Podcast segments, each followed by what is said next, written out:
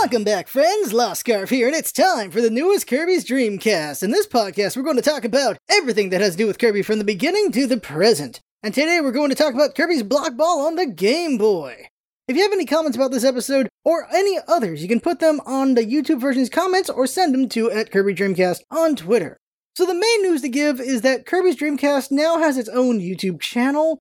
It'll slowly update at first as we rework the visual version of the podcast with stills instead of short clips. Unfortunately, Nintendo didn't like the short clips and hit our main YouTube channel with the copyright strike, so now the podcast has its own channel. In some ways, this is a good thing as people will only get the podcast when they subscribe to the channel, if that's the only thing they care about. I'll eventually move over all the Kirby gameplay footage from the side channel to this channel as well, so look out for that too if you want that.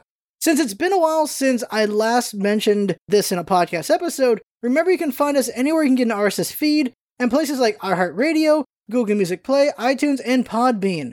So we're going over a gaming episode this time, and as always, they're broken up into sections, which are the status of HAL since the last game, background and making of Kirby's Block Ball, advertising for Kirby's Block Ball, how well did it sell and reviews, box and game manual, the game itself, we'll try to weave it into a story with the gameplay and everything about Kirby. And lastly, all the information on all the staff in the credits. Eventually we'll have to do something about the credits when this when the staff gets too big, but right now we are going to talk about it in the episodes, and it's very fascinating who's in these credits. And that's why I like going over them because you can learn some very interesting stuff from that. So the year is still 1995. Kirby's Dream Land 2 came out in Japan in March, and HAL is still in debt. Kirby is the golden goose of HAL, and they still need more money.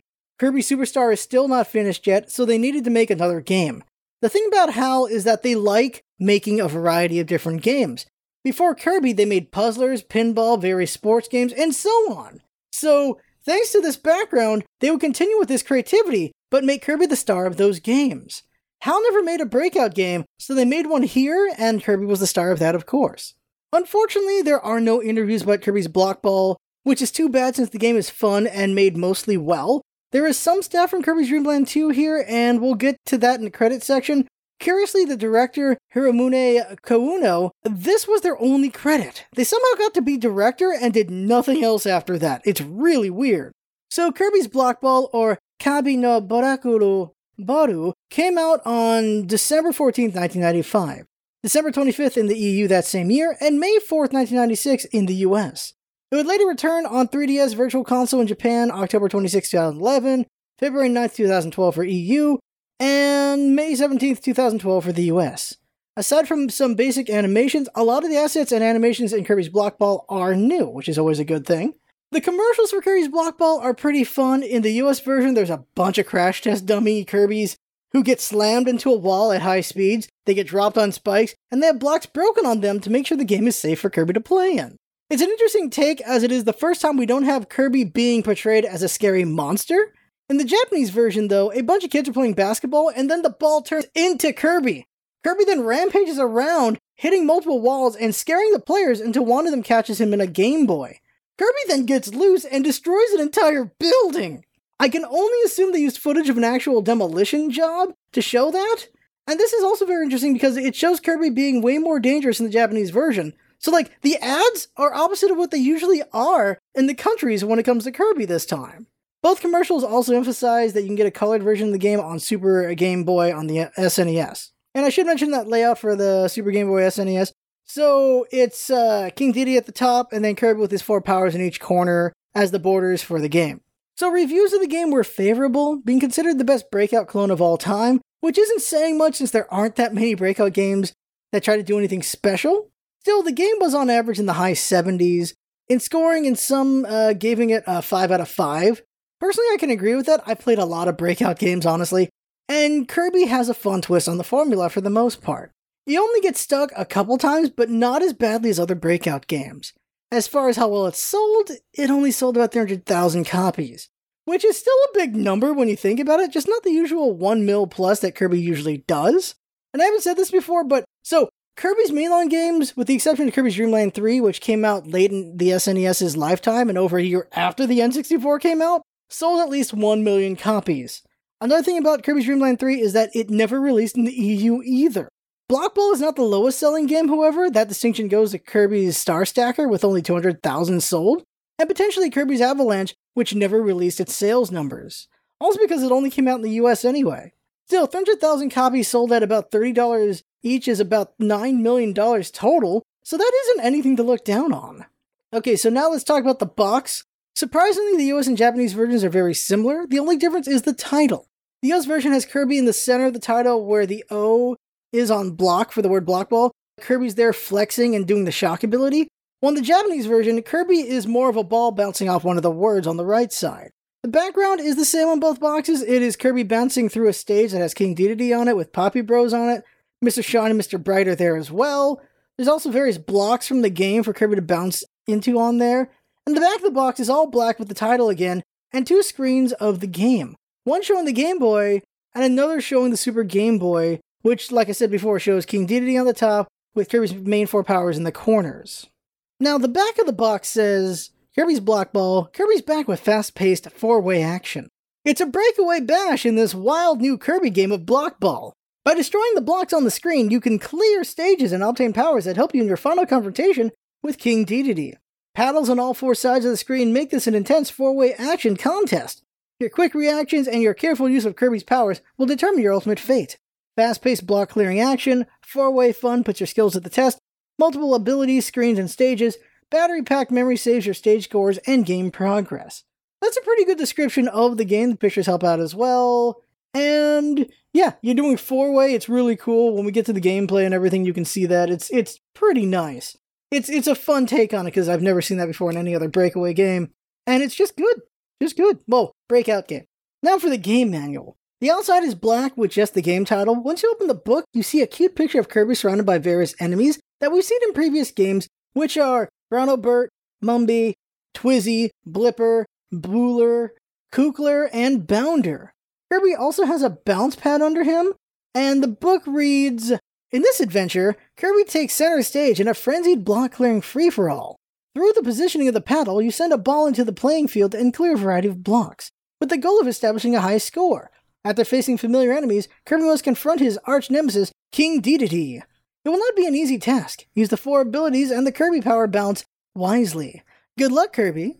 So that is all the story we get for this game. It's very unfortunate we don't get that much details. This is like the first time I think where we don't get that much details about what's going on in the story. We usually get more than that.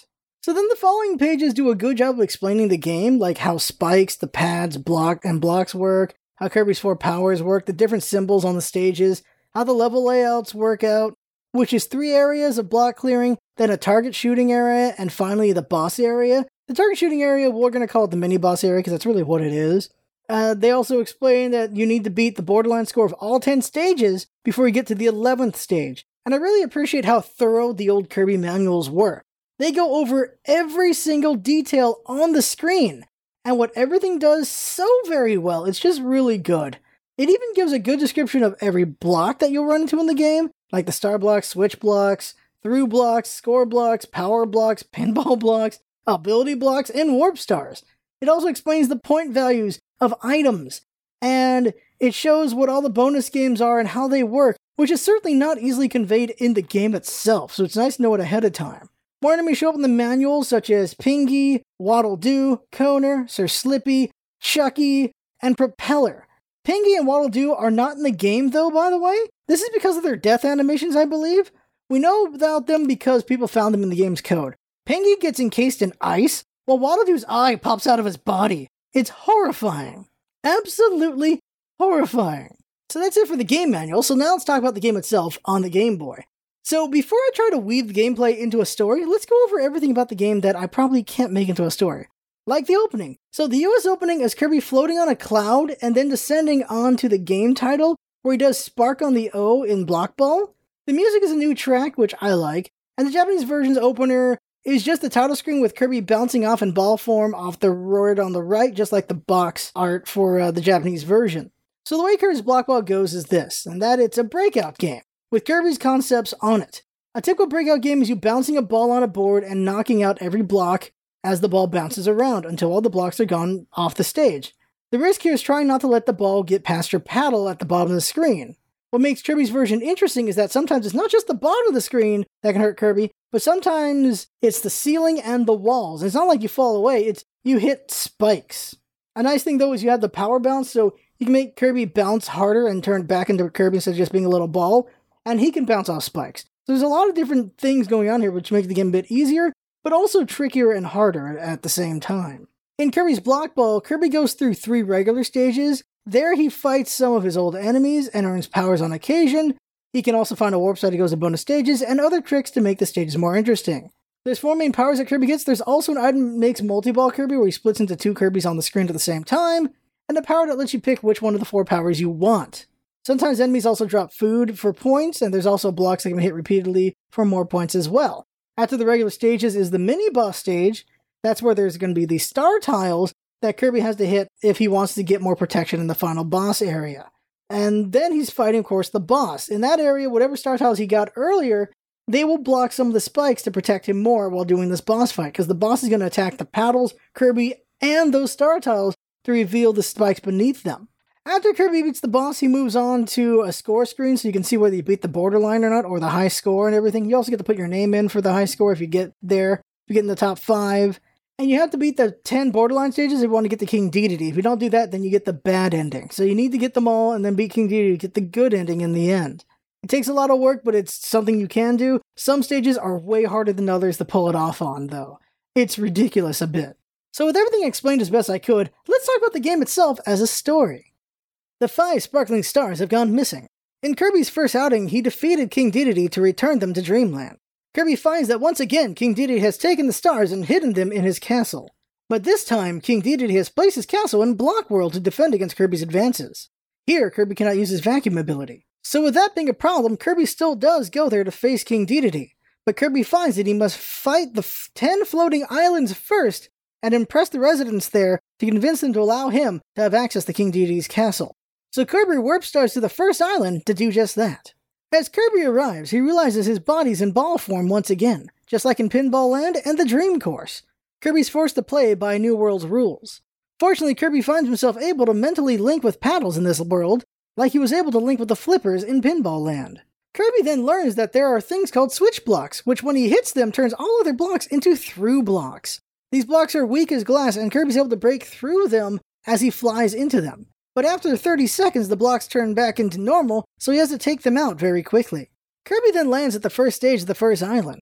Here he finds himself above a pit of spikes, which gives him some worry. He sees high above him a series of white blocks, a score block in the field of white blocks, and Waddle Dee and Bronto Burt enjoying themselves on top of all the blocks.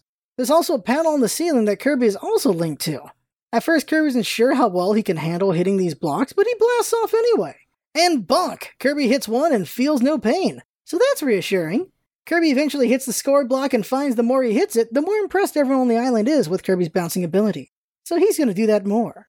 Hitting the blocks takes some time, and eventually Kirby realizes he can have the paddles flex and bounce him around harder and faster into the blocks, which makes things go more quickly. Also, the way he breaks the blocks this way impresses enemies and the island residents more. Eventually, Kirby also finds hidden score blocks and does even better. After lots of bouncing, Kirby eventually knocks the feathers out of Bronto Burt and trips up Waddle Dee. They drop treats and Kirby takes them from them. Kirby's not being very nice here, but he is getting pretty hungry, and so that's understandable. Kirby finally breaks the last block of the stage and earns his right to progress deeper into the island. In the next area, Kirby sees there's white blocks and darker gray blocks with two Bronto Burts flying around them. Kirby takes their Keiki because he's pretty hungry in ball form still, and he also finds he has to hit the darker blocks more than once to break them or hit them really, really hard. After some progress across the blocks, Kirby finds a warp star in the middle and hops on it. Then it takes him away. Kirby's confused as always, but he just goes with it. He finds himself at four islands closer to the castle and chooses one. He chooses Up Cloud. Turns out it's a game where Kirby can earn even more chances to progress through the area if he just does really well. There's three clouds for Kirby to hit here, and as he hits them, he helps the clouds progress across through a finish line. So the leftmost cloud, which is closest to the finish line, only gives him one chance, and the middle one is a little bit further back and it'll give him two chances. And the furthest one on the right is furthest from the finish line, and so that gives him the most chances with three. Kirby bounces around trying to make that happen, but in the end he ends up knocking the left cloud across the line. And after having with the clouds, Kirby finishes that area and goes on to the third area. Here there's some new blocks for Kirby to deal with. There's a large block that when hit normally breaks into four smaller blocks, but if Kirby hits it harder, it completely breaks into pieces. There's also a broom hatter trapped in some blocks, some unbreakable blocks, and finally a switch block.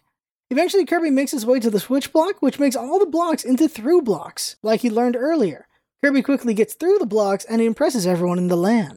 Kirby next finds himself in the fourth area, up against a Cappy surrounded by star blocks and two blocks that can only be broken when Kirby hits it really hard. Kirby hits a lot of star blocks, and to his surprise, when he hits the Cappy, they don't just fall over immediately. Kirby hits the Cappy over and over and over again as he bounces around and eventually defeats the Cappy.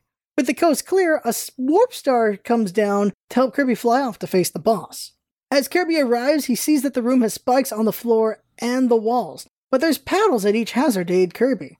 Then, to make things even more helpful, Kirby sees that the star blocks he hit earlier actually freed them to come here to help Kirby protect him from the spikes for a moment so he doesn't just hit them immediately if he falls past the paddles. Kirby then faces off against a large Cappy who jumps around and attacks the wall paddles, reducing them into little stars. Over time, these stars do come back to become regular paddles, so that's very helpful. The other thing is, the little stars cannot flex either, so Kirby can't bounce harder off them, so that does become a problem. Kirby does pretty well, but eventually, in the chaos, Kirby bounces off the large Cappy into a spike, and it hurts! Kirby falls back to a paddle to heal from the owie, and then gets back to fighting. Eventually, Kirby knocks the Cappy's hat off, and the fight gets more intense as four hatless Cappies come out to aid the big one. After some struggle, Kirby gets through the crowd and takes down the big Cappy. Kirby then takes a Warp Star out of there and does a dance. Kirby impressed the residents pretty well and twirls happily. Kirby's then allowed to move on to the second island. The first island was a giant sunflower. This time the island is a giant waterfall. As Kirby arrives, he decides to practice a bit of the harder hits with the paddles and ends up knocking a Cappy's cap off their head. The cap lands on Kirby, and he has some cute trouble with that hat. Then he gets to the first area of this island. Here, Kirby fights in the water and takes on blippers swimming around and a glunk trapped by a bunch of blocks. Kirby's really confused as to why blippers need goggles underwater as he crashes into them. It's always how they are, it's very confusing to him. Kirby does eventually free the glunk as well, and then knocks them out cold, because of course he does. After clearing all the blocks, Kirby heads to the second area where he meets more old foes. This time it's Sir Slippy and Koner the snail. Kirby makes his way to the switch block in the area and quickly gets through. It impresses the island residents very much. In the third area, Kirby sees an interesting sight. The blocks make the form of a running man with a pinball block for the head. There's also boolers floating around, trying to give Kirby trouble. When Kirby defeats the boolers, he finds a flip item which makes the light blocks into darker blocks and the dark blocks into lighter blocks. It's weird to Kirby at first, but then he realizes that the darker blocks, if Kirby hits them, it impresses the island residents more since he gets to hit them more often. They are tougher though, so there's that as well. As he's breaking the running man though, Kirby eventually finds a warp star and goes to the bonus islands again. This time Kirby goes to the air hockey island and takes on a UFO in air hockey. Back and forth they bounce the ball at each other, trying to make it go by their opponent to the goal. Kirby does well and defeats UFO three times. And Kirby does a cool spin jump whenever he wins and he cheers as he's given three more chances to impress the island's residents.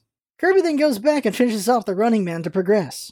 In the fourth area, Kirby finds himself taking on an extra tough squishy as he hits star blocks, eventually getting onto the warp star after defeating that squishy. In the fifth area, Kirby faces off against a giant squishy and sees that there's spikes on the walls, floor, and ceiling this time, but he's got four pals to protect him and a good number of star blocks as well. Kirby does pretty well at first, bouncing off Squishy's head, but eventually Kirby finds himself in Squishy's tendrils, and they try to throw Kirby into the spikes. Fortunately, the paddles protect Kirby, after a close call, Squishy knocks himself out when he throws Kirby into a wall and Kirby bounces back into his head. Kirby then happily has a dance, but it's not over. Turns out Kirby really impressed the island and they decide to have a parade with Kirby to celebrate. They let Kirby lead the parade with a star rod while his procession is made up of Waddle Dee with a horn, a broom hatter, a bouncy, and a Sparky following him. Kirby earned the right to take on the next island from the residents. Kirby realizes he didn't get a parade from the first island, so he'll probably have to go back there and try to impress them some more. They also give him a flag to put up to signify that he defeated this island, which allows the other islands to know that he's impressed them, and it just gives him one less place to know that he needs to go there and impress them to progress to King Dedede's island. There's no flag in the first area, so Kirby gets that idea. After putting up the flag, Kirby then heads to the third island, which is a giant Kaboo. Kirby wonders who the boss will be. Upon arrival, Kirby runs into a Sparky and finds the familiar Spark ability in him. Kirby finds he's able to destroy almost every block with the Spark ability, and does just that in the first area. Also, to surprise, he doesn't have to eat people for powers here. Something about the area just lets him do it. Kirby also finds another Warp Star and plays the third bonus game, Starcatcher.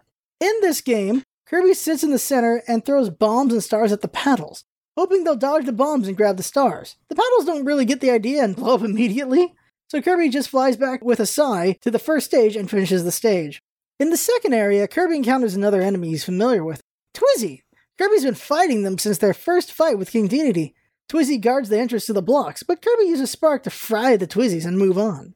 Fried chicken's also tasty, so Kirby's not unhappy about doing that to Twizzy. In the third area, Kirby encounters another familiar foe, Wheelie. Last time Kirby encountered them was in the Dream Course. Here they're rolling around a bunch of blocks that look like they're forming a tire themselves. Despite Rubber being a bad conductor, Kirby shocks out Wheelie and moves on. Oh, by the way, at this point I failed the switch block challenge, which is trying to clear all the through blocks in 30 seconds. When Kirby succeeds at them, he happily goes to the next stage, but when he fails at them, he feels disappointed himself as he goes to the next stage. You can see that when Kirby just doesn't look happy as he's going to the next one, because it means I failed to do that challenge with the switch block. So Kirby then encounters Kaboo in the fourth area, which surprises him. He then batters them a bunch as he also gathers star blocks and warp starts to the boss area.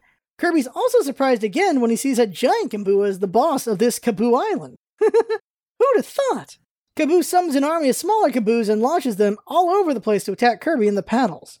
Some end up breaking star blocks and revealing spikes to hurt Kirby. In the end, Kirby takes down Kaboo with shock attacks and power hits. Kirby then enjoys himself another dance and gets another parade. They cheer Kirby on as he flies to the fourth island, which looks like a big circus. Kirby can't wait to have fun there. First thing Kirby finds is a power that allows him to split into two so he can handle more blocks at once. But he can't do strong hits during this or use his powers. This is because he has to use all his energy to focus on the fact there's two of him, so the paddles have a lot more work to deal with. Unfortunately, Kirby eventually loses focus and one of himself hits the spikes. That half turns into a star and Kirby becomes just one again. By the way, there's Blockies here too, and they have a tough time dealing with two Kirbys. They feel relief when he becomes just one, but then Kirby crushes them anyway, so not that much relief. After all that confusing mayhem in the first area, Kirby heads to the second stage and takes treats from Waddle Dees. The third area is cute as the blocks make a design of a UFO. There's a Chucky and Wheelie here too. Kirby hasn't seen Chucky since his time in Pinball Land, and before that was his first time fighting King Dedede. Kirby rams into them and breaks them apart, which reveals the split ability for Kirby. Chucky gets the last laugh as the split ability proves too much for Kirby and he gets hurt across the spikes. Good for Chucky though, because this is the last of his kind we will see. Kirby just made the Chucky race extinct. We will never see Chucky ever again in any future Kirby title. After destroying the blocks that formed the UFO, Kirby moves on to the mini boss stage, and it's Poppy Bros Jr. Kirby wonders who the boss could be then, and after collecting the star blocks and giving the boy a beating, Kirby moves on to face the boss. Also here for the first time, Kirby collects all star blocks, which gives him perfect defense in the final stage and gives him an extra chance at combat. A 1 up. To Kirby's surprise, he's fighting Poppy Bros Sr. Who would have guessed? The fight is different from the last one, as this time there's platforms for Poppy Bros. Sr. to hop around on as he throws bombs. And Kirby can bounce off those platforms. Kirby does a great job of keeping the senior from using his bombs, and Kirby blows them up. Kirby then does a victory dance, but there's no parade. Discouraged, Kirby keeps a note he'll have to come back and impress the island residents again in the future, and flies off to the fifth floating island. It's a giant sun with a moon. Kirby wonders who dwells there. The first thing Kirby finds is a Rocky, and he learns he can learn the rock ability here, which allows him to slam down on a bunch of blocks. In the first area, Kirby takes on two Rockies and a Broom Hatter. Kirby gleefully crushes them all with the blocks, because of course he does. The second area gives Kirby some trouble as he discovers he can't rock crush every block. Turns out some blocks can only be broken with hard hits instead, but eventually Kirby muddles through. There's also just blocks that Kirby can't do that with either, where they're just completely indestructible, but those won't be coming up just yet. In the third area, Kirby encounters his old friend Twister. The first time he met them was in his adventure, and last time we saw them was when he was on the Dream Course. Kirby puts their spinning to a halt, and he also finds another Warp Star to do the fourth bonus game.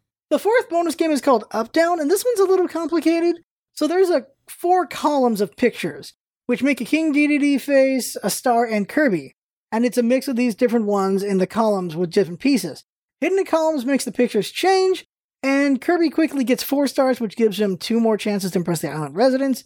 It's the safest and easiest move, as DDD has the most common face, and getting himself, Kirby, is hard and rare, so it's just easier to go for the stars than it is going for Kirby. Back in the third area, Kirby crushes blocks and finds that he can repeatedly use his power almost instantly, and that when he lands, he always bounces to the right. This helps Kirby crush more efficiently and take out score blocks smartly. In the mini boss stage, Kirby runs into Mr. Shine. He's a moon guy. Kirby fights him a lot. First time was on his big adventure. Usually he has some other guy with him though, and Kirby wonders if they had a falling out. Mr. Shine rolls around looking for a fight, and Kirby crushes him to make the star appear. At the boss stage, Kirby sees Mr. Shine again, and this time he's good and mad. Kirby quickly dispatches the moon with a series of bonks and slams with rock ability, but not before he shots some platforms with mini moons. With him defeated, Kirby thinks it's over, but then from the sky comes Mr. Bright. Oh yeah, the sun guy, Kirby thinks. Mr. Bright flies around shooting fireballs at the platforms, but Kirby eventually puts him out. Kirby then does a victory dance, but again, no parade. Kirby knows he needs to do better. Kirby then flies to the sixth island, a giant iceberg. Hopefully, Kirby brought a scarf. Here, Kirby runs into a Blasto. This enemy is new, but he looks like a Gordo or Captain Stitch. Turns out these guys only live in Block World, and Kirby will never see them again after this time here. Kirby hits Blasto and gains the Crash ability. It clears indestructible blocks, but also takes a toll on Kirby since it's been a while. He hasn't used it since his first big adventure. In the first area, Kirby's in a tight spot with the blocks and has to deal with Twizzies and Blasto. After some struggle, Kirby's able to let loose with Crash and clear the stage. It's mostly the same situation with the second stage as well. They really wanted to make it tough for Kirby to deal with this island. The second stage is completely encased in indestructible blocks until Kirby takes out Blasto. But after hitting him, things got a lot easier. In the third area, Kirby faces a familiar foe, Scarfy. This cute demon pig has been throwing down with Kirby since his first fight with King Dedede. Kirby eventually defeats them and gets the crash ability out of them to make the rest of the stage easier on himself. With all of these explosions, Kirby wonders if he's gonna fight the Poppy Bros again. But nope, the mini boss is a mini Mr. Frosty surrounded by star blocks. Kirby takes them down and takes on a regular sized Mr. Frosty for the boss fight. Just like Poppy Bros, there's platforms that give Kirby some trouble to get around to fight Mr. Frosty, and he also fights just like Squishy. The big walrus will grab Kirby and throw him all over the place to hurt him. The walrus also rolls around, attacking the platforms and turning them into stars. Kirby even finds that he can be grabbed while in rock form. After a lot of trouble, Kirby eventually overcomes this tough fight. Kirby then does a victory dance and sadly sees no parade. Kirby's gotta do better. Kirby then flies into a giant cloud island. Kirby starts to get an idea who he's going to face here, but he's not completely sure. Kirby first runs into Spiky and gains the Needle ability, which he finds lets him stick to paddle so he can aim his shots again. Kirby does just that to definitely get through the first area, and gets a perfect score to impress the island residents. Kirby then faces off against more Spikies in a bell chamber.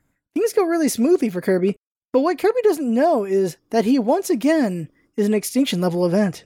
Kirby wiped out the last of the Spikies. Kirby will never encounter this enemy again. So note this last game that's going to have Spiky in it. In the third area, Kirby encounters and freezes a pair of chilies as he makes his way through. Kirby's surprised to see Chili in the clouds instead of the iceberg. This is an enemy Kirby has faced many times and will face many more times in the future. By the way, he first faced them on his big adventure. But after having them chill out, he goes to the fourth area. Kirby's surprised to see Kracko Jr. here, and then he gives them quite the spanking. Kirby knows that where there's a Kracko Jr., there's a Kracko coming, and Kirby rushes off to the boss stage after perfectly getting all star blocks. Kirby first takes on a fully sized uh, Kracko Jr. and forces them to become Kracko. Kracko Jr. just floated around being useless, but the full on Kracko dashes around and lightning strikes the paddles and turns them into stars. It takes a while, but Kirby eventually dissipates the cloud and has a victory dance. And hurrah! Kirby has another parade. It's been a while. The residents cheer Kirby on, and he happily flies off to the eighth island. A giant tree. Here, Kirby finds a flamer, which is a big spinning eye with a fire around it, and from them, Kirby gains the Flamer ability and tests it out on a poor Waddle Dee. Kirby completely emulates them in fire. Kirby will do the same to future enemies. The first area is blocked shaped like a tree, and with the power of flame, Kirby quickly burns it down. Kirby finds that he flies up quickly and bounces to the left, opposite of how rock works, which gives him some predictability. It helps him clear the first stage very fast. The second area has a flamer and, to Kirby's surprise, a bomber. He hasn't seen them since his big adventure, and after a lot of struggle, Kirby defeats them for the crash ability and gets through the stage. In the third area, Kirby finds the blocks stacked up to look like a crab, which is very cute. The area is also guarded by a twister. Getting through this area makes Kirby very hungry. Unfortunately, Kirby lost the flame ability in the last area, so he couldn't steam this crab block construction. Through his trials on this island, Kirby unfortunately landed on the spikes a lot. Going into the mini boss area, Kirby only has one chance left. Here, Kirby fights a cute little Wispy Woods. Kirby fights him a lot and takes this as a fun opportunity to bully the big mean tree, since it's a little tree. Kirby then regrets the bullying when he faces off the usual huge Wispy Woods in the next area. Wispy takes up the entire top half of the area. He constantly drops Gordos, which heavily damage the floor, and Paddle. Wispy also spits Air Blast to bounce Kirby around, after a lot of close calls, Kirby somehow defeats Wispy Woods and makes them cry. Kirby then victory dances and is not surprised when he doesn't get a parade. Kirby had a rough time here after all. Kirby then flies off to the ninth island, a giant balloon! First things first, Kirby runs into a Bouncy, which gives him the ability to choose any of the four powers he used before. In the first area, he crashes into her and chooses Flames so he can burn out the blocks quickly. Bouncy, by the way, is a girl ball who uses a spring machine to get around. She looks a lot like Kirby, but doesn't have the mouth or the galaxies in her eyes. She was enlisted by Sleepy King Dedede to take on Kirby when Kirby teamed up with his furry friends in Dreamland 2, by the way. After getting through that area, Kirby runs into Blasto and clears out the second stage fairly well. Using Flamer ability was a good idea, Kirby thinks. Then Kirby runs into two Crack-Tweets in the third area. These are cute little birds that he first met in Pinball Land when he broke them out of their eggshells. And Kirby's pretty hungry, so he roasts them up real good. Then, thanks to the predictability of the flame power, Kirby clears the stage very fast. In the mini boss area, Kirby faces an old foe, a mini Kabula. Kirby f- hasn't seen them since his first time out. Kirby burns through the star blocks and mini Kabula very quickly. Kabula is basically a big blimp with a cannon. That's what they are, and we haven't seen them since the first game. They don't show up that much in the Kirby games. Then he goes up against a regular Kabula. The first time they fought, it was a plane battle in the skies. This time it's a bouncing battle in the sky. Kabula fires cannonballs and wrecks paddles and star blocks, but Kirby fights back with strong bounces from all sides, ultimately blowing the air out of Kabula. Kirby has a victory dance, finds no parade, sighs, and flies to the final floating island. A floating gear! Feeling confident in himself, Kirby does a little trick as he arrives involving two Waddle Dees, two flip switches, and becoming two magicians. In the first area, Kirby faces an enemy he truly hates Booler. No, not Booler, Propeller! This evil creature would take Kirby's animal friends and chuck them into the distance. With no animal friends and only rage, Kirby breaks through the block barricades and lights Propeller ablaze. Then, after some bonus game fun, Kirby clears the area and moves on to the second area. Kirby burns up the stage very well, he burns right through Bouncy and a Mumby right from the start. Then, after some trouble, he finishes the rest. Now, the third area is interesting. It's a big swirl of blocks that can only be broken with strong hits, but Kirby bounces into it to reach a Kukler and score block. Kirby gets really dizzy going through and doing all that bouncing. Kirby tackles the stage perfectly, though, and he had a lot of fun, so that's good right there. But then it's time to get serious as he heads to the mini boss stage. By the way, Kirby was quite surprised when he ran into Kukler. He hasn't seen them since his first outing in Dreamland. In the mini boss area, Kirby takes on a foe he's never seen before. It's a guardian of this island known as Brobo. Kirby waves at them and then remembers that everyone here works for King Dedede and he rushes the diminutive robot. After knocking some gears loose, the robot is scared off by Kirby, and then Kirby rides the Warp Star after collecting some more star blocks. At the boss area, Kirby is surprised to see Brobo, who is good and mad now. Turns out it was just the head, and now they're in their body. The sea throws her fists at the paddles to break them down, but Kirby gets in a good angle and quickly breaks the Brobo down. The island is now defenseless, by the way. But Kirby did a good job impressing everyone and gets a parade! Kirby happily leaves the 10th island and goes back down to Dreamland, proud of doing a good job in Blockland. Kirby gets a travel sack out with some lunches and leaves. The end. Wait, what? The end? Kirby looks back and remembers, oh wait, I was there to beat up mean old King Dedede!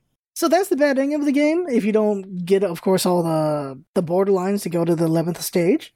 And by the way, Brobo was the only original boss in this game and will not be seen again until Kirby's Star Allies, where when Kirby uses the stone ability, he turns into a statue with them and Grill. Kirby's just going off memory when he does the stone ability in that game, which is, well, when you think about it, wow. This game was 1995. Star Allies is 2018. So 23 years after this game, we see Brobo again. That's how long it takes to see Brobo again. Wow. So Kirby remembers he has to impress all 10 islands to get the right to have access to King Dedede's floating island, so he does just that. So after a montage of mayhem, Kirby impresses all 10 islands and now has the right to take on King Dedede's floating castle. Up goes a bridge and off Kirby flies to the castle. Not sure why Kirby didn't just fly to the castle sooner, but maybe Kirby's just honoring the Block World rules because, yeah, he could have just flown there. The door was wide open the whole time, by the way. So now Kirby's in the castle, and the first thing Kirby finds is King Dedede. Kirby flies straight at him, but bounces off an impenetrable wall of blocks protecting the king. This starts to make the king cocky, but then Kirby hits a Kukler to get the crash ability and bonks King Dedede.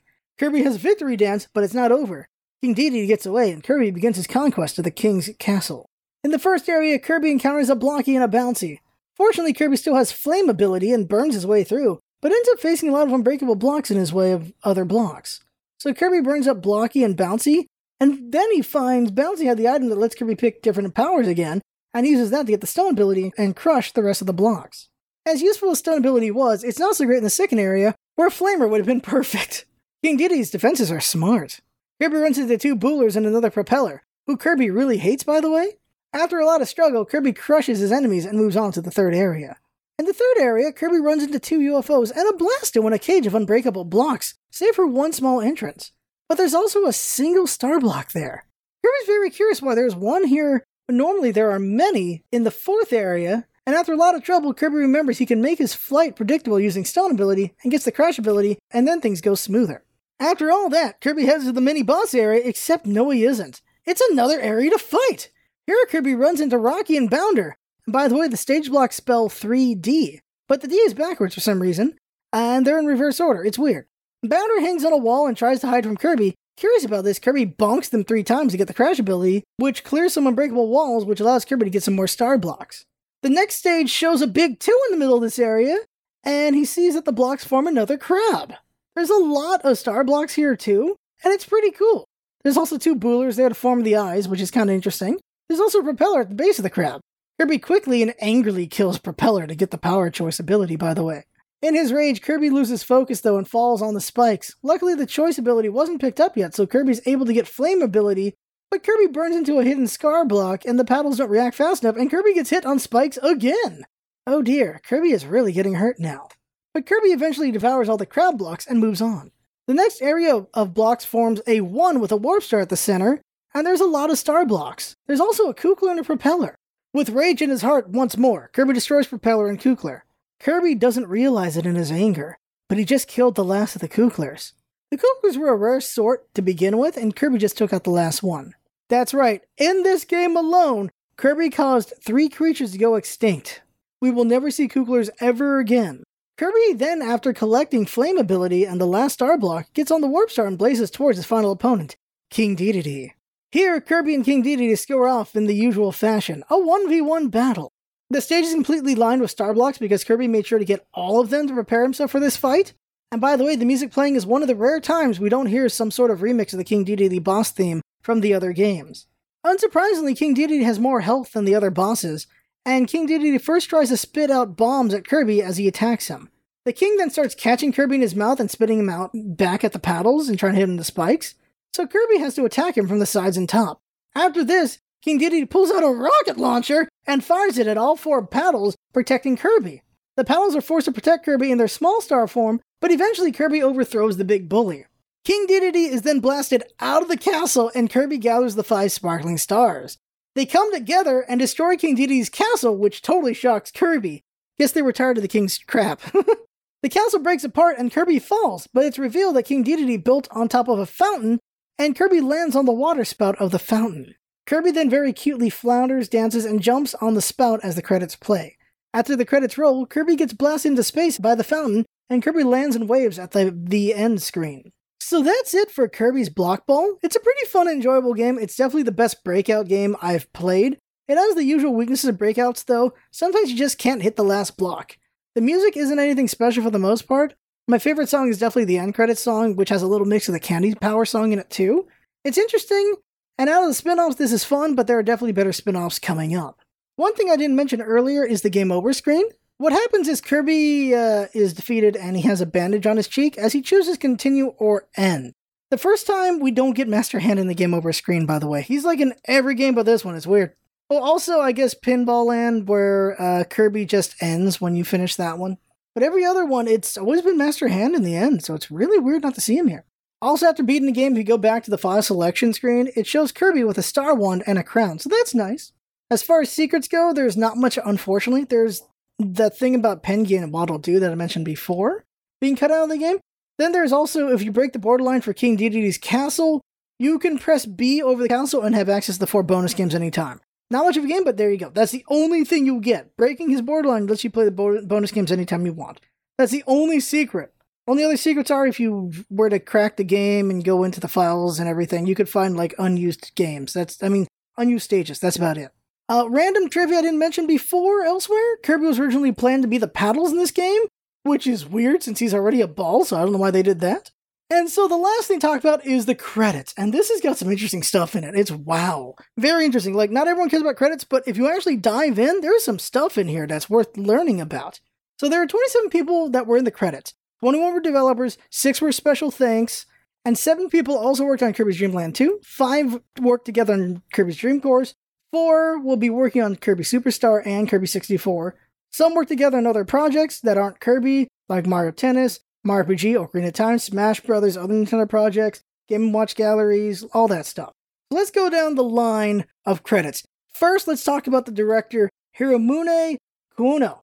There's nothing to talk about. This was their only credit. I don't know if it's a fake name or what, but this is the only game they ever directed or even worked on. I don't know how you get to be director of one game and that's it, but this is what this was it. The CG designers were Isao Shirayama and Yu Katao. Shirayama will eventually work on three Game & Watch galleries as designer, and that's it, while Katao will never work on another video game again. Wow, these credits on some of these people. The animation team was Kazuya Miura, Yoshiko Okubo, and Sune Kubota. Miura did character designs for Kirby's Adventure and CG design for Kirby's Dream Land 2 and Kirby's Dream Course. This would be their last Kirby game, though. They eventually disappear off the map and randomly reappear again to work on Naruto Ninja Council 2 nine years later in 2004, and then disappear again until 2017, where they did cinematic storyboard art for Breath of the Wild and finally graphics for Dragon Quest of the Stars in 2020. So weird. Okubo did CG design for Kirby's Dream Land 2 and will eventually return to do design on Kirby's Dream Land 3 before they disappear forever. Lastly, Kubota, oh well, longer career, they'll return to rework on Kirby's Dream Land 3, Kirby 64, Nightmare Dreamland, Air Ride, Kirby Superstar Ultra, Super Smash Bros. Melee, and Canvas Curse as designer in various fashions. This person's career was purely on Kirby games, so good for them. The map designers were Hiroyoshi Kubo and Ichiro Takigawa. This was Kubo's only game. Takigawa also worked on the Game & Watch galleries, but as a coordinator. There were five programmers this time Takeshi Yamazaki, Toshifumi Hiro, Yuki Yano, Yasu Shimokawa, and Julie. Yamazaki will also work on Game & Watch Gallery as a programmer. I don't know, what is this game? Hero, same thing as well. They worked on all three Game & Watch Galleries as a programmer.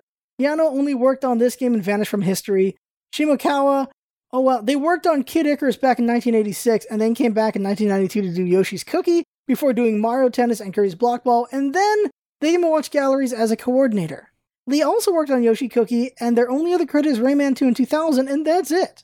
So I need to look up what Game & Watch Gallery were at this point, seeing all these credits, and their games published by Nintendo and developed by TOSE Co. They were for Game Boy Color, and they were a trilogy of these games that were recreations of the old Nintendo Game & Watch games into Game Boy games. Later on, they would eventually have a fourth one, but it wouldn't be on the Game Boy Color, it'd be on the Advance. The composers were Sukezo Oyama and Ryo Takagi. This explains why the songs are so different from all the other Kirby games. None of the usual composers worked on this game. The only other game Oyama did was Slam Dunk SD Heat Up, but Takagi's credits are very different. Their first game was Virtual Bowling in the same year as Block Ball. Then they disappeared until 2002, where they worked on sound editing for Resident Evil Zero, then did a bunch of music for various Final Fantasy and Dragon Quest games, all the way to 2009 with Dragon Quest IX. Their last game was a game called Fortune Street in 2011, though. Management was Atsushi Kakuta, and this is a name we've talked about a few times before. He was the director game designer of Alcahest. He got a special thanks in Kirby's Adventure, and was ES designer and project manager of Kirby's Dream Land 2. He'll get a special thanks from Kirby Superstar and disappear into 2002 to supervise Kirby Nightmare in Dreamland. He did management support for Kirby's Air Ride and supervised Kirby's Squeak Squad before disappearing from history.